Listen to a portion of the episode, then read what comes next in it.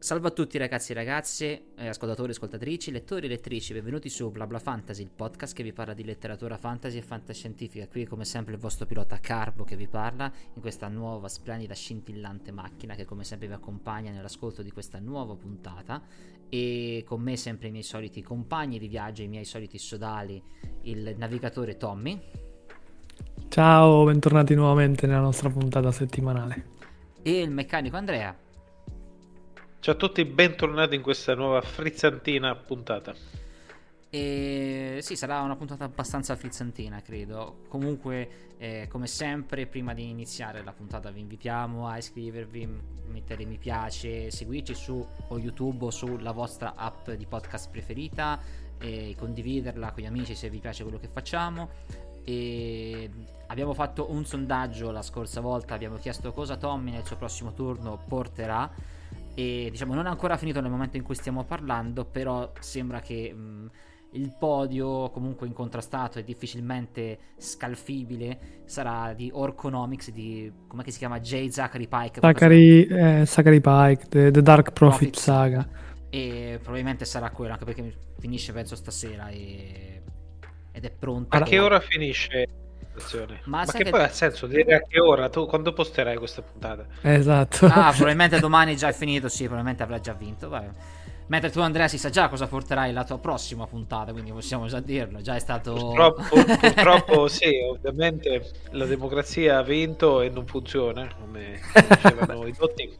Guarda, forse stasera... finiremo la trilogia di Eragon. Non è la trilogia, è 4 libri, dovrei leggere pure Inheritance. Non credo proprio. Fai il Mac, non credo proprio, non entra. Non credo proprio. E ovviamente pure io questa sera metterò un sondaggio per scegliere, faccio 4 libri, ne ho dovuto trovare, di scrittrici italiani fantasy, scrittrici... emergenti, no, comunque giovani, molto giovani che scrivono di fantasy. Ho trovato 4 titoli che mi potevano essere interessanti e mi sono detto, beh, scegliete quello che vi può stuzzicare di più, può interessarvi di più, e ne parlerò nel mio prossimo turno. Benissimo, marchettata fatta e tutto quello che serve. Possiamo cominciare con parlare quello di cui andremo a parlare questa sera. Come vedete Tommy ci ha messo qui in linea, in diretta, che come potete vedere, la copertina del numero di Internazionale di questa settimana. Il momento che stiamo parlando oggi è l'ultimo giorno, perché domani uscirà già il nuovo numero di Internazionale, che mi immagino copertina sicuramente dedicata a Alexei Navalny, 99% invece gioco €100 e passa, sicuramente. Però comunque quelli che devi dare a me per leggere il quarto di chiusa parentesi.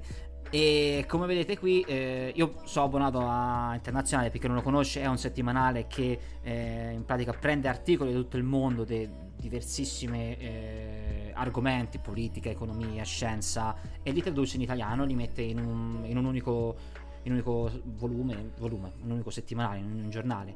In questo caso tipo l'articolo predominante è questo, che è "Se le macchine ci leggono nel pensiero". E voglio partire con questo articolo che ho letto, che mi sta molto, molto interessante e che si ricollegherà al libro che ho letto. E in pratica questo articolo, in questo articolo apparso sulla rivista Internazionale, scritto dal giornalista Fletcher Reveley per la rivista Undark, racconta di come 2 neuroscienziati dell'Università del Texas ad Austin abbiano messo a punto una BCI, Brain Computer Interface, ovvero un'interfaccia computer-cervello che, se addestrata correttamente, può scrivere e svelare il pensiero di un cervello. Il tutto con una risonanza magnetica funzionale e GPT-1, la prima versione di ChatGPT. Perché questo è stato fatto tipo diversi anni fa, non è stato fatto, forse anche prima della pandemia. Ovviamente questo porta con sé numerosi benefici, soprattutto per pazienti affetti da paralisi totale del corpo, per cui ogni gesto di comunicazione risulta problematico. Ma ovviamente viene anche da pensare a tutti gli abusi, gli usi sconsiderati che si possono fare. Semplicemente guardare nei pensieri della gente, venendo meno alla privacy più basilare, quella del pensiero. Come detto, la tecnologia in questo campo dal 2000 in poi ha iniziato a fare passi da gigante, ma siamo ancora lontani dal poter essere letti o scansionati. La macchina deve essere addestrata e basta che il cervello si rifiuti di rispondere pensando ad altro, che tutto ciò che si desidera nascondere rimanga obnubilato con poco sforzo. C'è un neuroscienziato che si chiama Rafael Yuste, della Columbia University, ha già inquadrato, senza che ancora la tecnologia sia arrivata ad un livello che possa permettere anche solo di leggere alla mente quali potrebbero essere le ripercussioni. Ha deciso quindi di portare avanti un movimento per dei neurodiritti che tutelino i pensieri. In pratica ne ha stilati 5, che sono il diritto alla privacy mentale, per garantire la riservatezza e la limitazione d'uso della vendita, il diritto all'identità personale, il diritto ad un accesso equo alla strumentazione neurotecnologica, il diritto alla protezione di pregiudizi da parte degli algoritmi e il diritto al libero arbitrio. Ovviamente tutte queste scoperte devono portare gli sviluppatori a far crescere o comunque a sviluppare, scusate la ripetizione, una profonda analisi etica e morale, come questa tecnologia quasi futuristica si potrà e si dovrà utilizzare senza incorrere nella violazione o alterazione della mente umana. Mi sembra, scusa se ti interrompo, sì, però mi sembra l'introduzione di un libro distopico. Oppure la regolamentazione europea sulle AI pure si basa su... È un GDPR sui pensieri, in pratica. Guarda, a me io non ci sono arrivato a questo livello, a me basta, già mi mette inquietudine che parlo a voce alta chiedendo qualcosa che mi potrebbe servire, la prima ricerca su Google sul telefono okay. È quella cosa che ho detto, cioè questa è una cosa che mi dà fastidio in realtà, già, pensa. Parlo. Nemmeno ti hanno letto nel pensiero già nel pensiero. Ecco, è quella cosa, sai, non so se c'è più il pulsante mi sento fortunato, che appena cliccavi tipo ti andava tipo sul primo sito, non mi ricordo, su un sito a caso, una cosa del genere. Vabbè. Non serve più. Il lavoro di questo Rafa Yuste è proseguito ed ha già trovato un riscontro a livello costituzionale. Nel 2023 la Costituzione cilena ha approvato una legge per tutelare la privacy mentale e neurale. Yuste, grazie al supporto di un senatore cileno, è riuscito a far passare una legge su qualcosa di ancora etereo, diciamo difficilmente attuabile come crimine, per adesso ovviamente. Spesso le democrazie in questo senso si sono sempre mosse con molta lentezza, vai a vedere tipo quello sui social network o altro.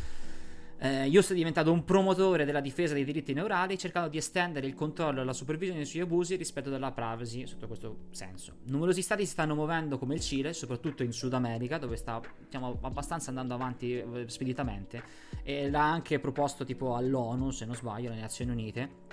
Per Yuste la finestra temporale per la scoperta e la facilità di uso di queste tecnologie si sta rapidamente abbassando ed è quanto mai necessario ed imperativo mettere subito dei paletti, delle regolamentazioni sull'utilizzo dei dati neurali prima che questi diventino un campo spinoso e non disciplinato.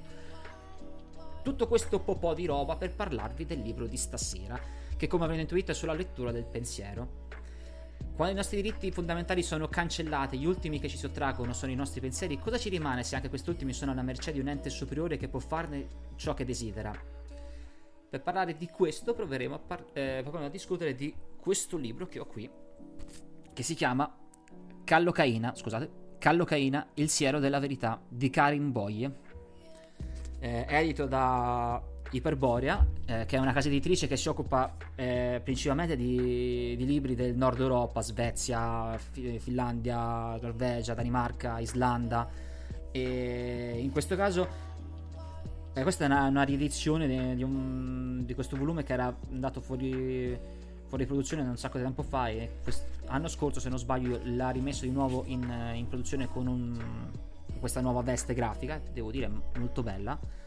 Poi quelli di Iperborea sono stranissimi perché sono lunghi, non so se vedete, sono lunghissimi e sono strettissimi, sono molto stretti, sono 230 pagine di racconto, più c'è una biografia, una nota sull'autrice e una postfazione di Vincenzo Latronico, se in caso dopo ne parliamo un attimo.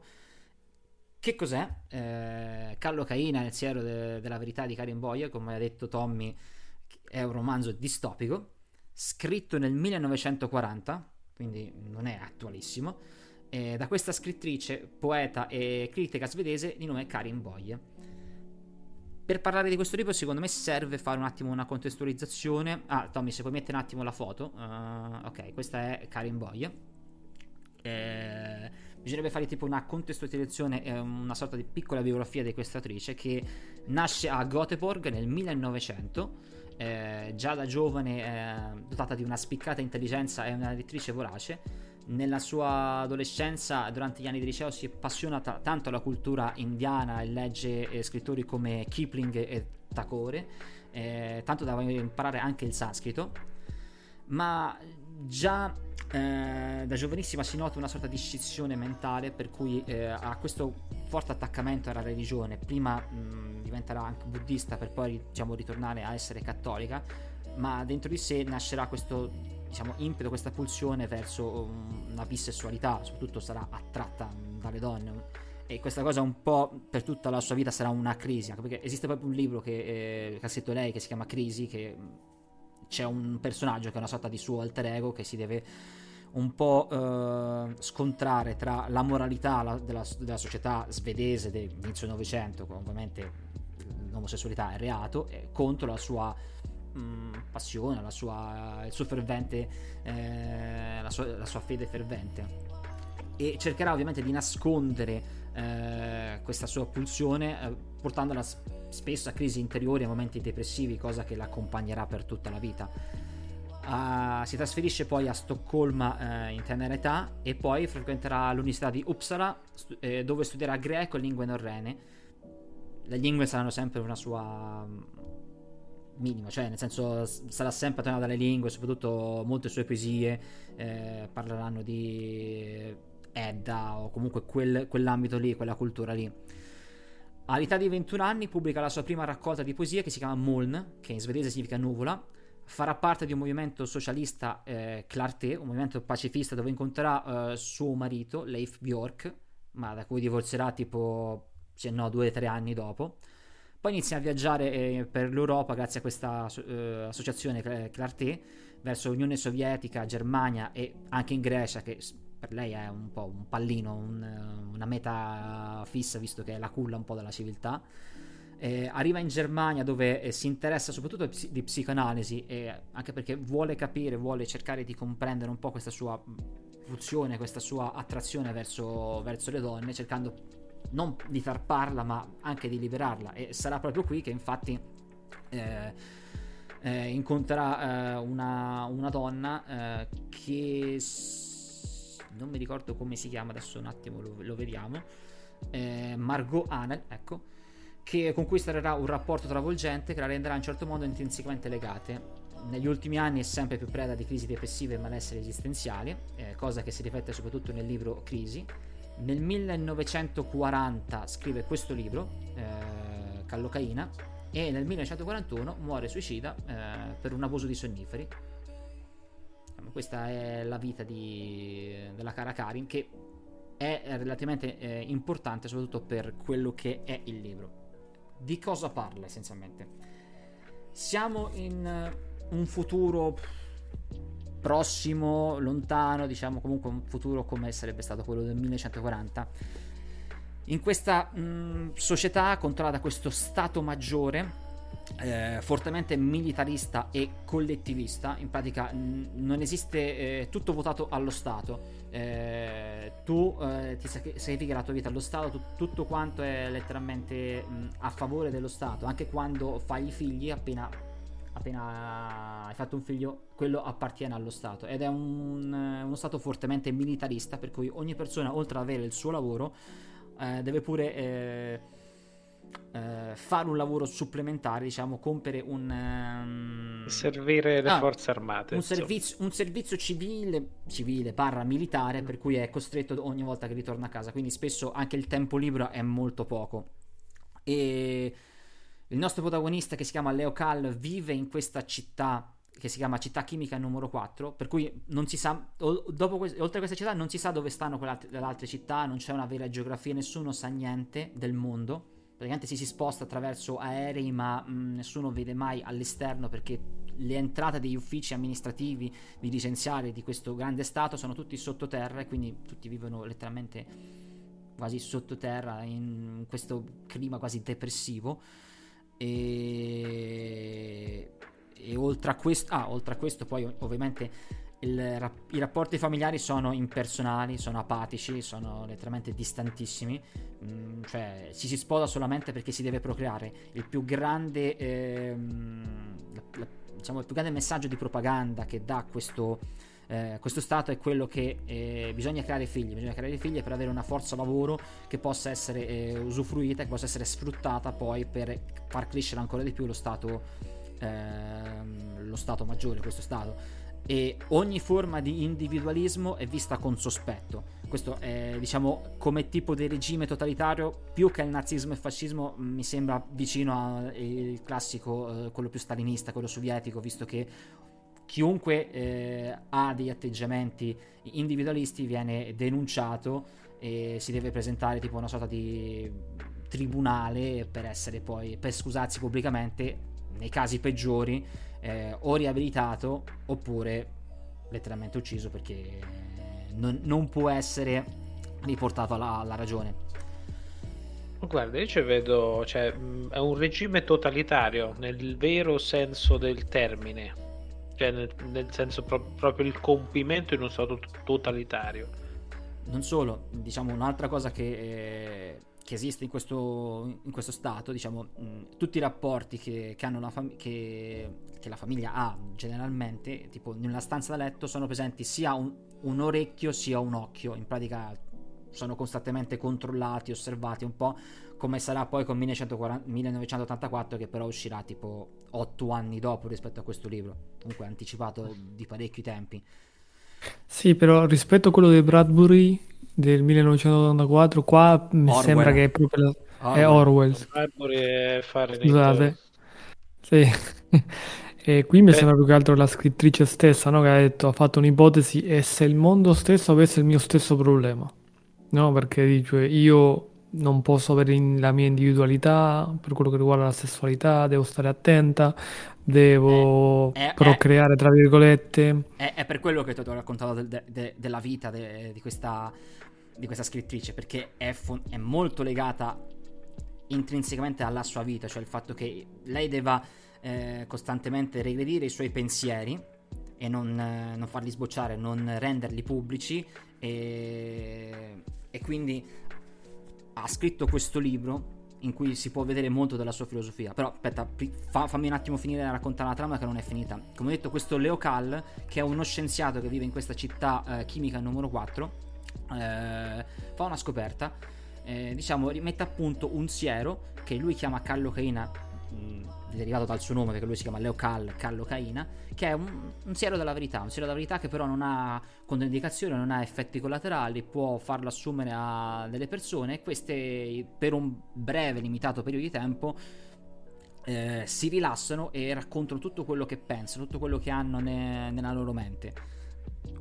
Ovviamente questo porterà a delle ripercussioni a livello proprio sia emotivo, sia da parte di Leo Kahl, sia tutti proprio in generale a tutte le persone che sono intorno a lui.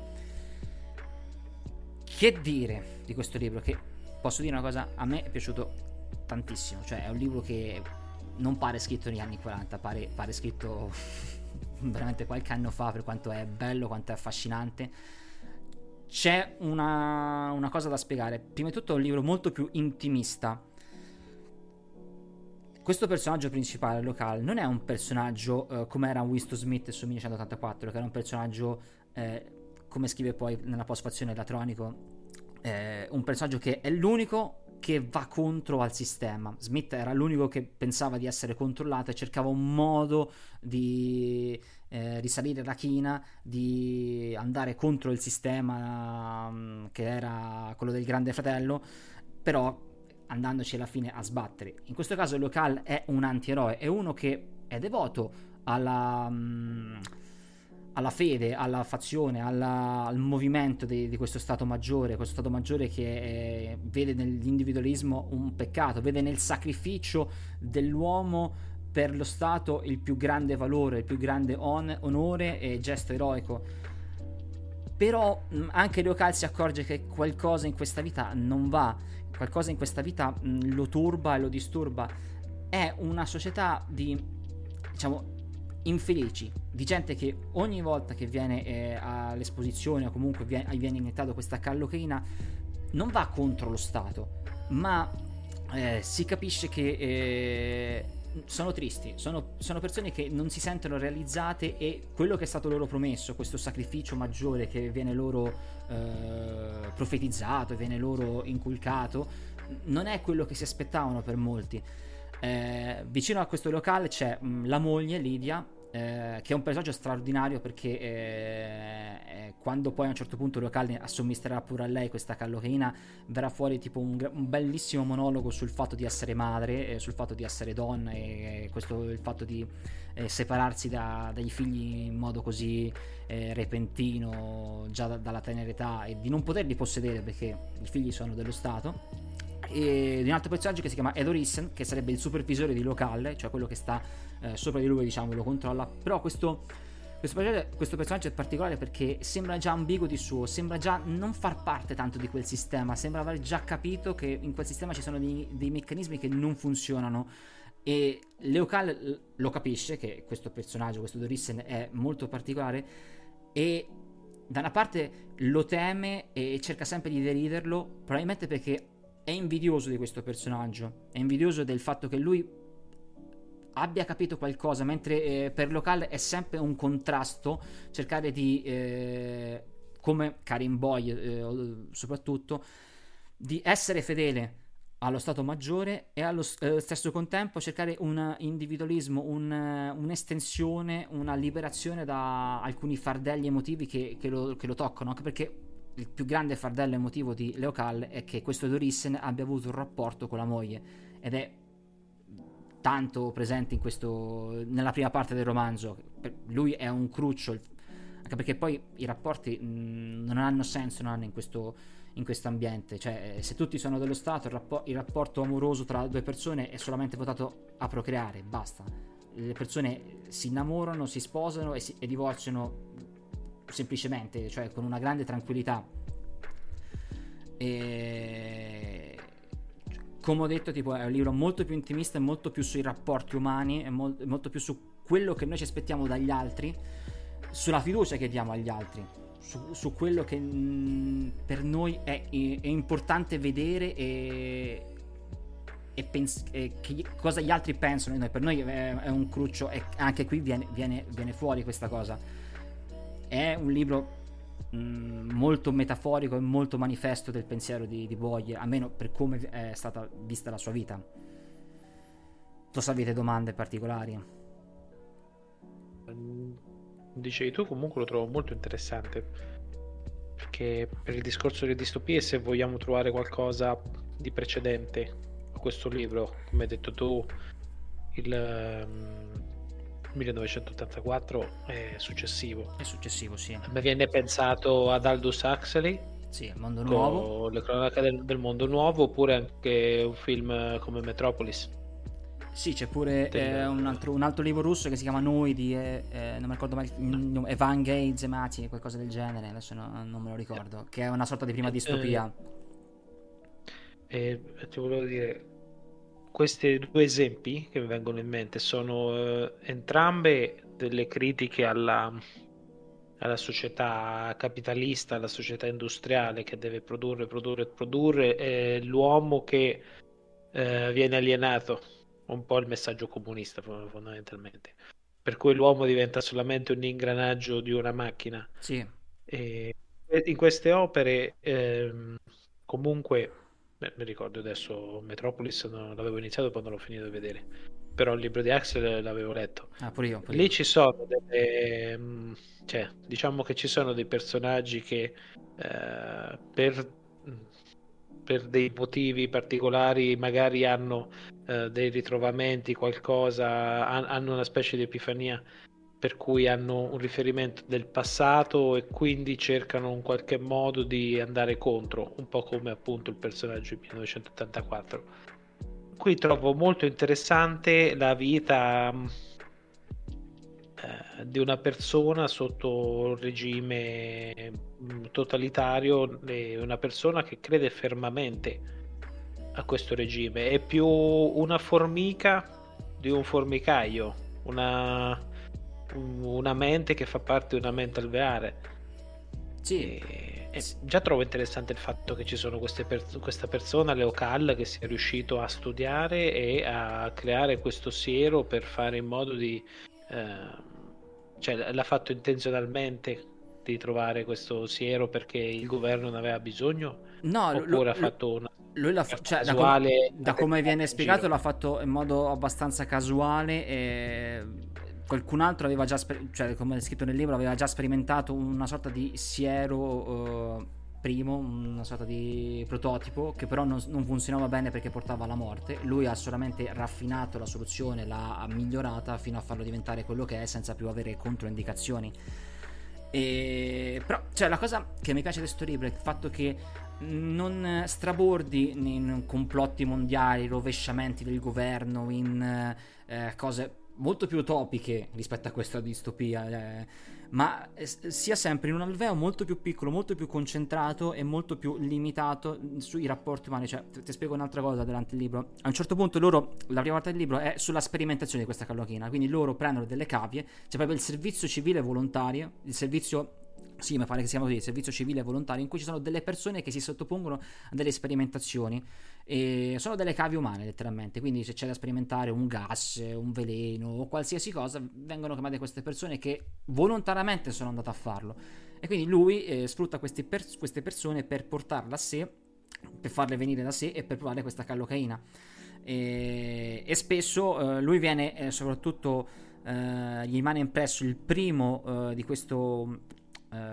servizio civile volontario che una volta somministrata questa Kallocaina lui incomincia a piangere a dirotto, non riesce più a fermarsi e si lamenta proprio con un malessere, un'esistenza vissuta vuota, di non aver trovato quella felicità, quel benessere che pensava sarebbe avvenuto arricchendo le file di questo servizio. E poi una volta finita l'effetto della Kallocaina, una volta che è finita, comunque loro sanno di aver detto quelle cose, cioè che non si potevano fermare, e sono molto imbarazzati da questa cosa tutti quelli che la provano, cioè comunque c'è un senso di imbarazzo, sono per così dire coscienti di quello che è successo, di quello che hanno detto. Più che leggere il pensiero è un siero della verità, mi sembra più un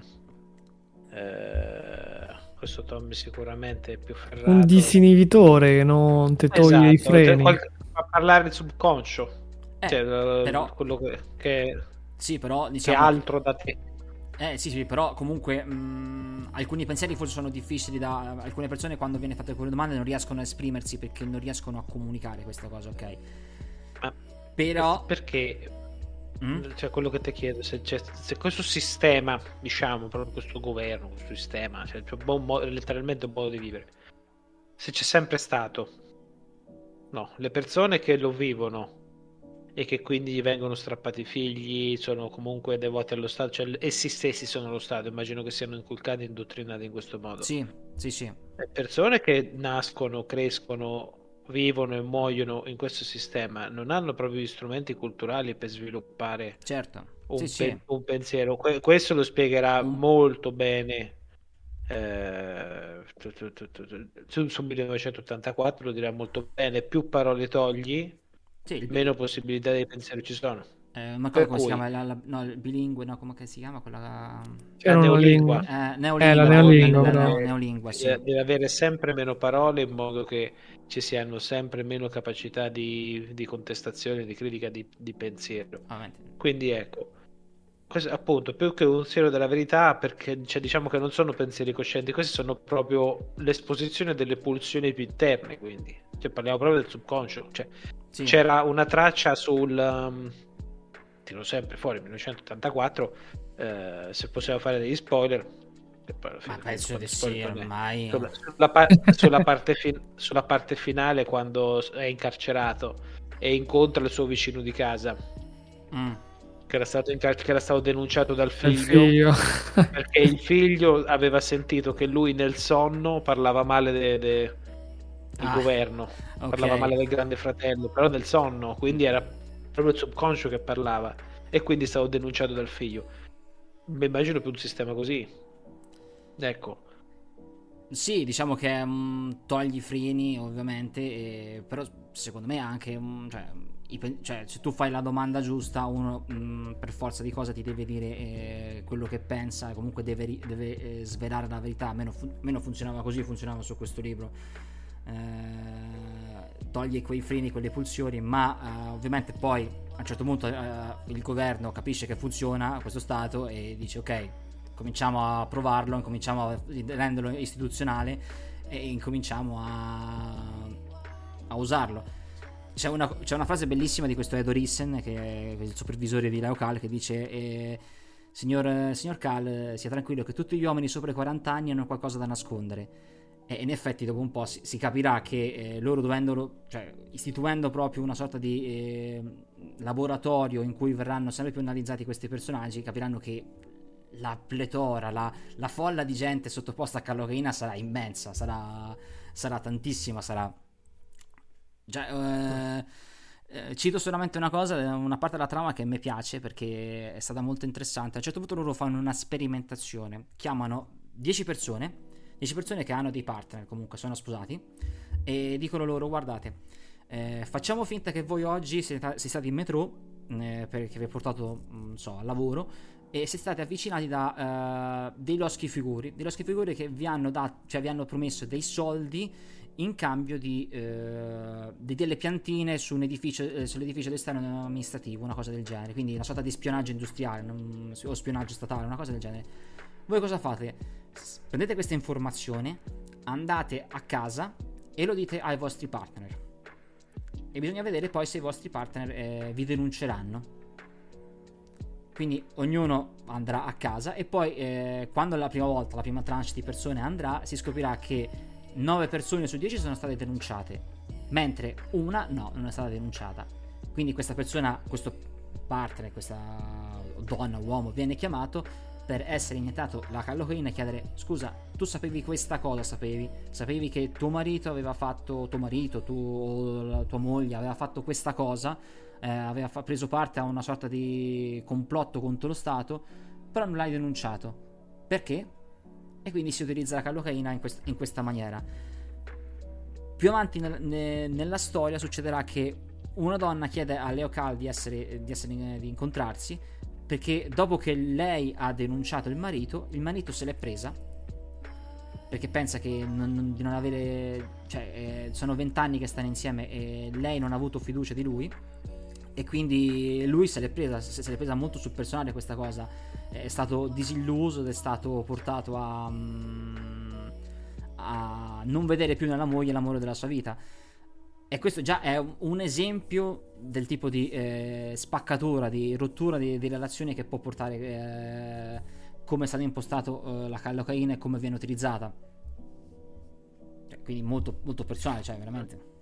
Sì, fa uno sperimento sociale di importanza pesante e si diverte a giocare con questa idea di queste ipotesi, insomma, che riflettono la società della scrittrice di quel periodo. Stiamo parlando della Seconda Guerra Mondiale, stiamo parlando anche di un periodo in cui la psicoanalisi si era espansa anche a livello di popolarità in modo pesante, no? E per il torno al globo, perché è partita da Vienna verso l'America e gli Stati Uniti, dopo è andata in Inghilterra, insomma si è espansa, e penso che abbia fatto pensare a questa scrittrice, ma quella parte inconscia che non viene mai resa pubblica perché la società lo impone, perché abbiamo paura di dirlo, per qualsiasi altro motivo.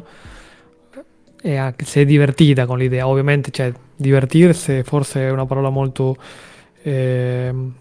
diciamo che secondo me è stato cretina, visto che si è suicidata l'anno dopo, però secondo me è stato uno sfogo, un modo di liberarsi di certe idee, fondendole in un racconto, in un'opera, in una prosa molto ben riuscita, scritto veramente molto bene, alcuni punti veramente eccezionali, bellissimi, con un finale che non mi aspettavo, devo essere sincero, un finale un po' strano.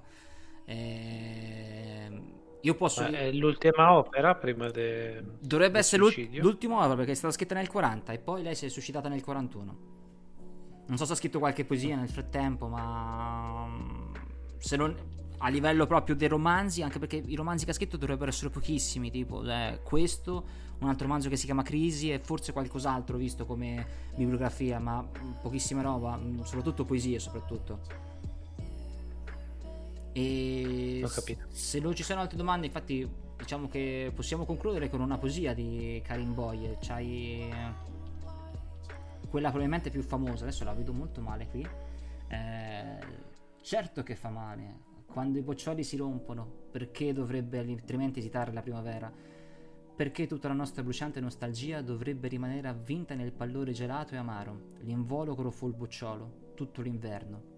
Cosa c'è di nuovo che consuma e ti rompe?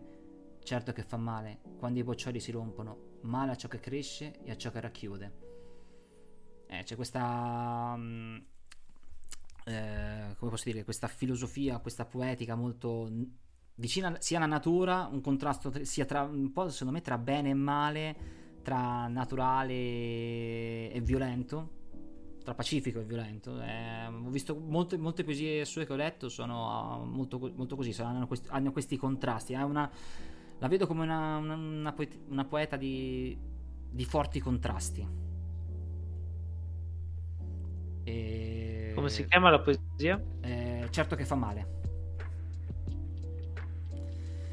E, bene, io ragazzi consiglio assolutamente il libro, se avete modo di leggerlo è un'ottima lettura. Esiste pure un audiolibro se volete letto, insomma, però si può fare, cioè, penso che si trovi o su Storytel o su Audible, non so dove, non mi ricordo di averlo ascoltato, e altrimenti acquistate il libro perché è veramente notevole, è un'ottima distopia scritta nel 1940, considerate, ed è ancora tutt'oggi valevole. Riferimenti, scusa Carbone, avevo pensato, ci sono diversi riferimenti comunque alle varie mitologie e comunque vari studi, vari scritti che lei ha studiato, ma sinceramente non ci ho fatto troppo caso, perché per fare questo grandissimo lavoro di introspezione, perché è un'indagine del pensiero delle persone che si immagina appunto che vivano eccetera, quindi tutto uno studio di rapporti umani in un ambiente dove il rapporto umano è totalmente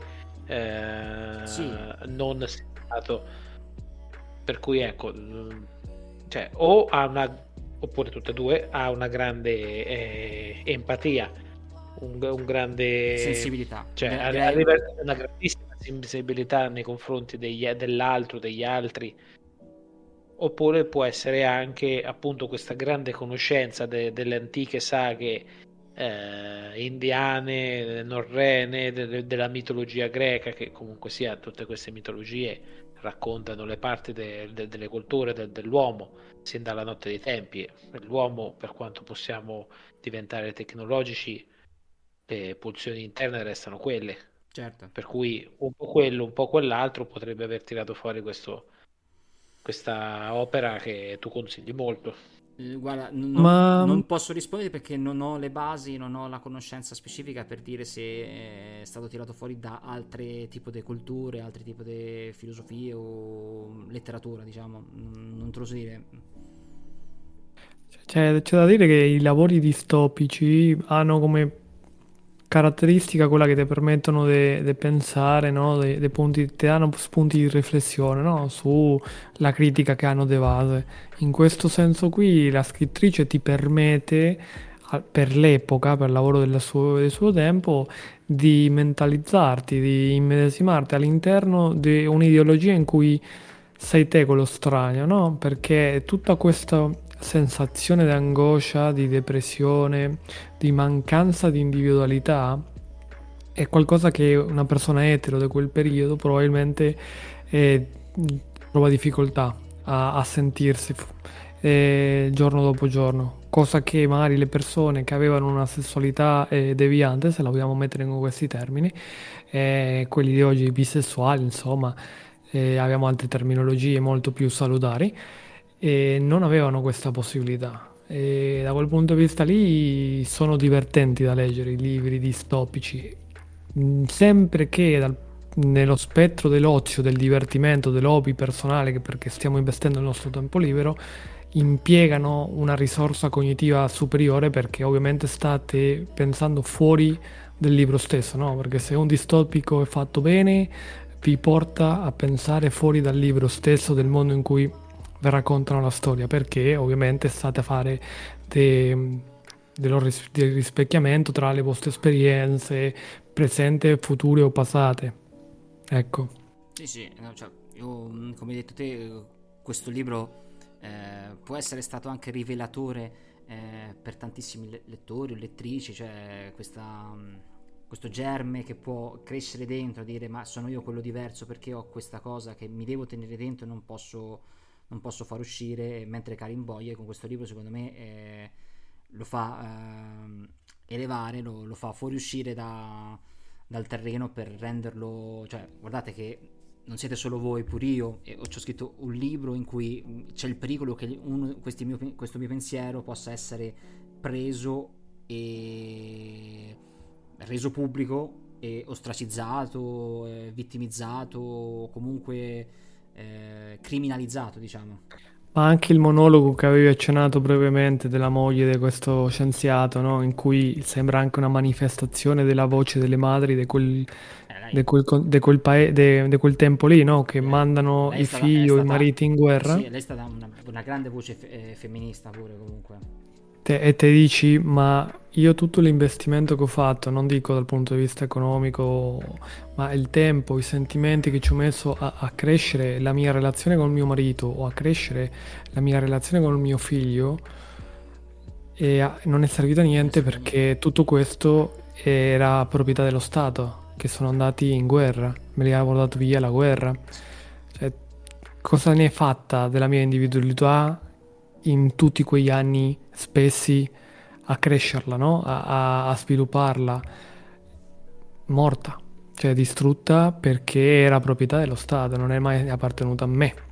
Cioè c'è anche questa critica verso ovviamente quel periodo bellico, sì, dell'epoca. Sì, ovviamente lei ha analizzato e visto molto, cioè lei probabilmente non era ancora entrata nella seconda guerra mondiale, ma già aveva capito i problemi di questi regimi, cioè essendo stata sia in Germania col nazismo, sia in Unione Sovietica col comunismo, aveva già subodorato quello che poteva succedere. Aveva anche una posizione privilegiata, sì, tanto quanto la Svezia era neutrale, quindi non ha conosciuto la guerra direttamente. No, c'era tutta la parte delle spie, no? Tutta quella parte lì che comunque premeva. Sì. Cioè la gente si doveva spostare, tipo Freud, tutta questa, la sua famiglia che stava verso quelle parti lì, hanno dovuto lasciare, non tutti. Loro sì, io dicevo questa qui in particolare, Karin Boye, che era svedese, credo. Sì, svedese. Göteborg, appunto, cioè la Svezia a quell'epoca la Svezia non è mai entrata in guerra.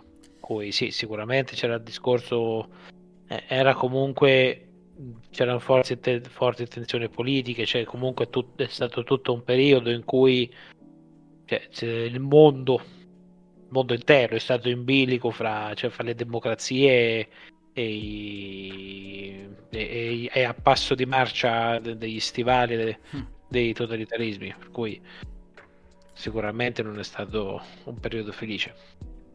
Molto, molto, molto interessante, Carbo. Va bene, ragazzi. Interessante. Io mi fermo qui, ho detto tutto quello che devo dire. Ovviamente è consigliato, se avete modo, leggetelo. Dico questa parola, fantasy, perché ricordatevi che qui è Blabla Fantasy e parliamo anche del fantasy. Questa sera distopia e fantascienza, distopia. Cioè, concordo con Carbo. Dobbiamo sempre metterla sotto quel punto di vista. Io ho sempre questa difficoltà a mettere nello stesso gruppo le distopie e il fantasy. Però, beh, è giusto. Va bene, Andrea, cosa ci porti la prossima volta? No, non c'è bisogno. Dai, abbiamo parlato di cose profonde e intrinseche. Ma è a tema, perché siamo passati da una distopia alla tua distopia. È vero, la tua distopia. E non dico che non è fantasy. Madonna se fantasy. Allora, come dicevo prima, ai miei sodali la democrazia ha vinto, per cui sto portando avanti la lettura di Brisingre, il terzo e ultimo libro della serie dell'eredità di Eragon, scritto da Christopher Paolini, e quindi ecco, avrete i miei due spicci. Servirà, riguardo a servirà la Kallocaina, servirà la prossima volta per farti dire la verità? No, la dici tranquillamente senza sforzo, senza siero. Io al massimo una censura caina, perché penso che tu ormai non senti più i colpi.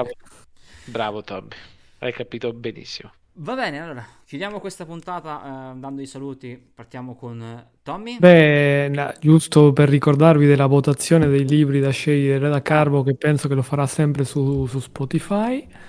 Guarda, Spotify c'ha un unico problema. Lo farò sempre io, lo farò, però il problema è che non cioè lo spazio di scrittura è piccolo. Cioè non posso scrivere tantissime cose, non posso scrivere. Quindi l'altra volta, tipo per quello sulle streghe, che era un titolo così, ho dovuto mettere solamente le iniziali, sperando che qualcuno, spero che lo capiscono, spero non vanno. Ecco, un po', probabilmente nessuno ha capito un cacchio, lasciamo questo. Quindi, se entrate su Telegram, nel nostro gruppo Telegram, potrete fare dei sondaggi. Faccio su Spotify che è più semplice. Sì, vabbè, comunque abbiamo anche Telegram, per cui diciamolo. Così lì ci sono i sondaggi, comunque non abbiamo vincoli, cui per chi vuole. Detto questo, parte mia io vi saluto e ci vediamo la prossima settimana. Andrea? Ciao a tutti, speriamo che questo viaggio nell'introspezione svedese vi abbia allietato. E anche da parte mia, dal vostro pilota Carbo, è tutto. Un saluto da Blabla Fantasy. Ciao!